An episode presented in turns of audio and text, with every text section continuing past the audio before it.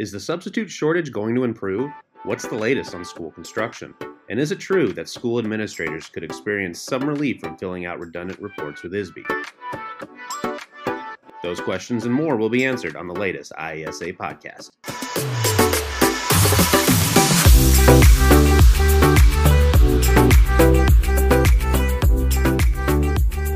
This is the IASA podcast, and I'm Jason Nevel, Director of Social Media and Publications. We're talking about the spring legislative session today in a podcast version of Capitol Watch. My guests are IASA's legislative team, Madeline McCune and Emily Warnicki. Uh, ladies, I want to begin sort of with the big picture and just can you kind of give our listeners, uh, let them know how many days left do we have in this session and how many uh, bills is ISA monitoring that could potentially impact public education? Yeah, so we're not far off. Um, you know, the last day of session right now is scheduled for April 8th. We'll see if that actually holds true. Um, right now, we're monitoring about 50 bills, I would say. You know, they range from curriculum, um, there's also some relief in regards to reporting. And we've been dealing with some changes to EBF and just kind of a wide scope of issues that we've seen so far.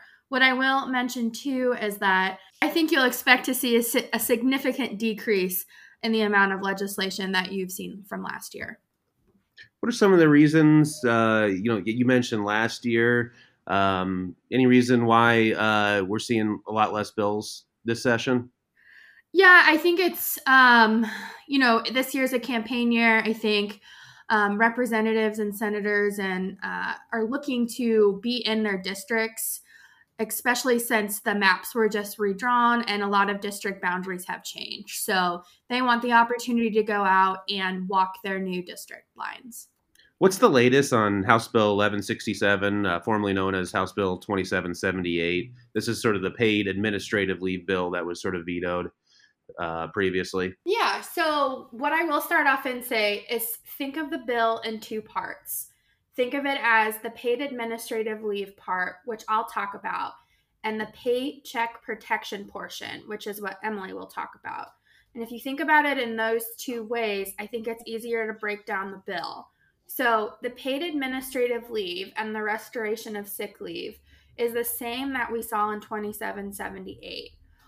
There are some new caveats that I believe that make the legislation a bit more doable. So the first one is is that you can require any documentation in regards to uh, employees asking for this uh, restoration of sick leave and paid administrative leave. Um, and what I will also say is that this portion of the legislation only applies so long as the governor has declared a uh, disaster due to a public health emergency related to COVID. So once the governor has lifted that declaration, then this part of the legislation does not apply. So, you know, what you will see is that this bill has changed in the sense of that it used to apply to vaccinated and unvaccinated. Now, this bill simply applies um, to those folks who have been vaccinated. We believe that the legislation acts as an incentive for those to be vaccinated um, because once the bill passes and becomes law, from that effective date, it allows somebody five weeks to go and get vaccinated. I'm not sure if that'll actually happen, but that's something that I wanted to address too. And I want to hand it over to Emily. She worked really hard on the paycheck protection piece. So Sure. Thanks, Madeline. So, one of the elements of the language in 2778 that kind of flew under the radar when it initially passed in veto session was language that's being referred to as the paycheck protection provision of this bill. So, this language amends the current e learning statute to essentially require school districts to pay educational support personnel, both those who are employed by the district or through a contractor providing those types of services to the district on days when students are not at school due to uh, any kind of school closure. The intent of the language was to ensure that support personnel are not penalized when a district uses a remote or e learning day. But the original text of the bill would have actually required districts to double pay those employees if the district utilized an emergency day, like a true emergency day, traditional snow day for any reason. So essentially, the employee would have been paid for that emergency day as well as the day at the end of the school year when the student attendance day was made up. So we were successful in negotiating language with the bill sponsor that would prevent that extra cost to districts. So the statute now clearly states that it will not apply if the day is made up. So basically, if someone accepts a job with a district or with a contractor thinking that they'll be paid for 180 days of work, this part of the bill just seeks to ensure that they get paid for all of those days. The sponsor also clarified on the House floor for us during debate that this legislation does not intend to require school districts to pay for what we've been referring to as the like consumable costs that a contractor may include in their contracts for e-learning days. So for example gas fuel costs um, any cost assessed for vehicle maintenance or mileage for routes which we think is important to highlight as we know districts might be working on contracts for next school year around this time so i thought that was important to to highlight as well as you discussed earlier, that the General Assembly has taken up a number of bills to address the substitute shortage. Uh, I think it's around a half dozen or so. Uh, can you just kind of give listeners a sense of just how much of this slate of bills could sort of move the needle in uh, helping schools uh, find substitute teachers to fill classrooms? Yeah, absolutely. So there has been a lot of discussion at the Capitol about the teacher and substitute shortage, as well as how difficult the last few years have been for school employees in general. And while the teacher shortage issue is significant, most realize that's a problem that's going to take a lot longer conversation in order to be able to solve. The substitute shortage, however, was something that legislators felt they could help with immediately with a few piecemeal measures. So the legislation that we see moving right now ranges from allowing retired teachers to work 140 rather than 120 days per school year, um, allowing a substitute teacher to teach for 120 days for any one teacher in a given school year rather than 90, which is the current language. Um, allowing someone with a short term license to sub for 15 consecutive days rather than five in the same classroom, uh, eliminating the fee for a sub license, and allowing students in teacher prep programs to obtain a sub license after successful completion of 90 credit hours in their program. We realize these proposals may have a, a, limited impact in districts across the state, but we also know that every little bit can help right now. The one thing we wanted to point out, though, about these legislative proposals is that most of these measures either expire once a disaster proclamation is no longer declared or in June of this school year is when many of them sun, sunset. So um, superintendents can review the specifics of these bills and the timelines in the Capitol Watch we distributed last week. Uh, we speaking of Capitol Watch, we've sent out a couple uh, call to actions and blasts on uh, a number of propo- proposals related to uh, performance evaluation. Why is there such kind of a big push by legislators to take up this issue this year? Yeah, so what I think is happening is that, like Emily mentioned, I think the General Assembly is very aware that there is a teacher shortage and a sub a sub shortage issue that we're seeing right now. And I think most people most people who are going to listen to this, you know, are like, "Of course, Madeline, we know that." um, but, you know, what I think is going on is people think that they with changes, let's say to PERA and the performance evaluation and, you know, tenure, they think that those changes are going to see immediate results to teacher shortage. Um, and actually, some of the legislation we believe would actually be harmful to that. So I think it's with good intention, but I think the policy actually does the opposite of, of the intention itself. What do things stand today? You know, we've sent out a couple of those Capitol Watches, call to action blast. Are, are we getting some movement on these bills? Is there a chance that some of these proposals are going to be studied by PEAC a little bit longer uh, before uh, taking effect? Yeah, so we've had some good movement. I want to say I uh, we really really appreciate um, everybody engaging with the Capitol Watch we sent out about changes to tenure. I think that had a really great effect. Um, the House sponsor decided not to move the bill, and I really think that the emails you sent to your legislators helped uh, us accomplish that. What I will say is that there is a similar bill in the Senate, and it did get an extension deadline. So we're still going to be monitoring that. But we believe that bill still needs to go back to committee because during the last committee discussion, it was mentioned that um, there was possibility of an amendment. But what I will say is that there has been good movement, I think, since these bills have been proposed. There was also a resolution by Senator Lightford that was charging the PEAC committee to go back and evaluate the PERA process. And I believe, if I'm not mistaken, I have gotten word from ISBE that PEAC has started those discussions. Uh, curriculum and programming, every uh, legislative session, there's always going to be bills introduced requiring uh, school districts to certain teach certain areas, certain subject matters. What are some of the key bills IASA is monitoring uh, this this uh, legislative session related to curriculum programming? Sure. So we did see a number of curriculum programming um, pieces of legislation that were introduced, but most of them did not get taken up or did not make it through committee. There are a couple, though, that have made their way through. One of them is House Bill 3296. It's a proposal that would essentially aim to mandate the implementation of the PACE framework that was created with the passage of the Post Secondary and Workforce Readiness Act in 2016 that framework and then the subsequent college and career pathway endorsements that have been implemented have been operating through pilot programs or optional implementation in districts across the state. And this bill essentially seeks to move more districts towards implementation. It would require that districts that enroll students in grades six, 6 through 12 implement career exploration and development activities, which would include the implementation of at least three pathway endorsements being made available for high school students.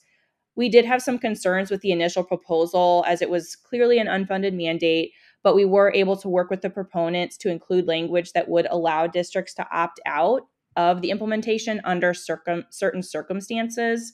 We received feedback from the field that while most districts would love to implement this and offer it as an option for their students, they still just face a number of barriers to implementation. So we're hopeful that the opt out language that's now in the current Senate amendment version, which would allow districts to consider things like cost, the availability of local business and higher education partners, among other factors, will account for all those barriers. So districts that are still experiencing difficulty making these opportunities available for students will be able to delay implementation for as long as they need to to be able to implement it with fidelity it's been sort of a national movement uh, with Republicans regarding kind of parents' rights and uh, with their child's ed- education. We had a press conference uh, with Republicans here in Illinois, and they unveiled a, a series of bills. Um, any chance any of those uh, bills are going to see the light of day, and are, are they moving anywhere? Are they going to be uh, kind of stuck in committee? Yeah, thanks for this question, Jason. We have had a few superintendents reach out to us about these bills that were filed a few weeks ago by a handful of representatives, and as you mentioned, did receive some media attention. The short answer is no. These are these are not moving. The proposals in general were packaged as an attempt to improve transparency for the curriculum that is being taught in local districts across the state. And they range from requiring all curriculum and instructional materials to be posted on a district's website to requiring districts to adopt a policy that parents could inspect materials at any time to requiring that districts give parents and students the right to opt out of curriculum. Um, I'm sure most have heard of similar measures being taken up in other states, but ultimately these bills were never called in committee, and we do not see them moving at this time. Uh, evidence-based funding formula. Uh, I understand there there is some legislation out there. I know we always get a little bit leery about any change to the formula. But uh, House Bill 4728, um, I don't think this one this one might be uh, something that we're more supportive of. Can you guys kind of discuss what what that bill would do? Yeah, so this bill actually is um, helpful. Uh, what it does is recognize local loss earlier. So right now, I think one of the things that you know probably the professional review panel will have to come back to is that how can EBF account for extreme local loss more quickly? And this piece of legislation attempts to do that. Um, what I will say is that this is a helpful piece of legislation, but there definitely needs to be something taken up by the professional review panel to study this further. I think this affects a lot of districts. And I think what's happening is that if you look at online and you look at what the district is receiving locally, a lot of times when there's a big loss, that doesn't appear quickly. So it does seem like the district is still getting those local dollars and they're not. So I think that, you know, this bill is a good starting point, but I think there is definitely more conversation to be had. Yeah, there's another bill that uh, is a good starting point, I think, too. Tell me a little bit about HB uh, 5176 and what it does. Sure. So, this is a measure that we are actually really excited about. Representative Yednock sponsored the legislation, and Representatives Lewis and Stewart signed on as co sponsors before it moved over to the Senate, where it was picked up by Senator Rezin. And essentially, it seeks to eliminate some of the unnecessary and redundant reporting that's required from our school districts. So, we all know there are certain reports that need to be done. This does not try to reduce transparency for district operations or anything like that. It simply takes reports that are duplicative and either eliminates or combines them. So, a few examples would be that, like ISBE's unfilled position survey and the IARSS educator shortage survey could be merged into one. Um, ISBE would have to extract data from the AFR for certain reports rather than that responsibility lying on the district and would actually eliminate the statement of affairs report essentially. So there is still some opposition to the language that passed out of the House. So we will continue watching it as it moves through the Senate to see what happens. But we think it's important to note that throughout the negotiations around this bill, ISBE has been willing to make some reporting changes that did not necessarily require a legislative fix. So there has been movement to reduce reporting requirements on districts, even outside of what might end up being listed in this statute if it gets signed into law. Well, I think that's going to be sort of music to a lot of administrators' ears who are who are well aware of uh, that you know how much time it takes to kind of fill out some of those reports, and it's got to be a little bit frustrating when you when you put the same information in in one one area, then you got to do it again and again and again. So um, school construction uh, update, kind of what's the latest? There's a bill sort of out there. Um, can you kind of clarify what's kind of going on with uh, school construction? Yeah, so House Bill 3637 uh, is sponsored by Representative Bennett, and it passed out of the House, um, I think, last week.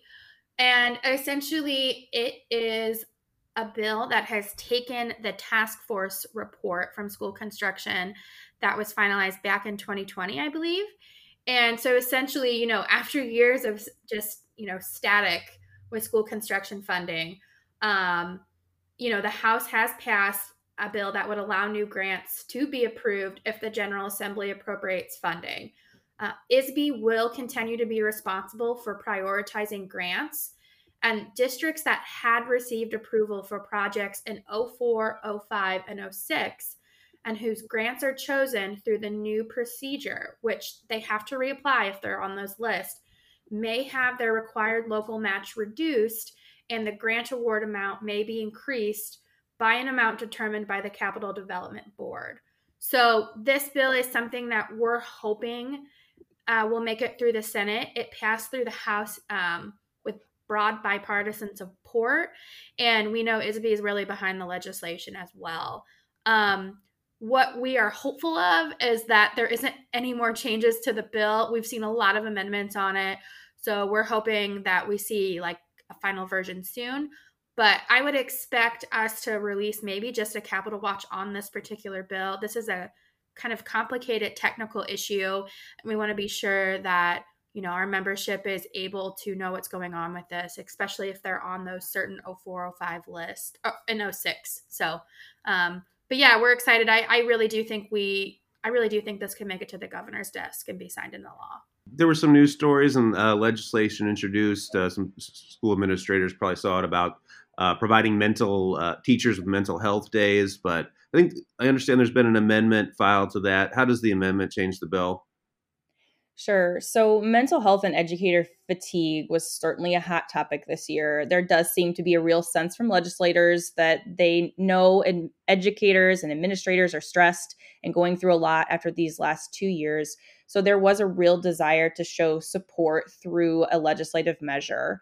The original bill was written as just an allowance for five mental health days per year for any full time employee, which would have been in addition to any sick leave allotment that those employees already have. And those days would not have been able to be carried into the next year if unused or turned into creditable earnings or anything like that. There was also no requirement to provide any documentation for taking this leave. So we expressed some concerns with that original text and were successful in getting an amendment to the Senate version of that bill that essentially just expanded the definition of sick leave in the statute to include the use of available sick leave to address mental and behavioral health complications. The statute does also allow an employer to request documentation from a mental health professional if a full time employee uses three days to address mental and behavioral health complications in a year. Uh, we've been on for about 20 minutes now. Uh, let's uh, bring this thing to a close. Uh, any other bills or issues, things you guys want to highlight? Final thoughts?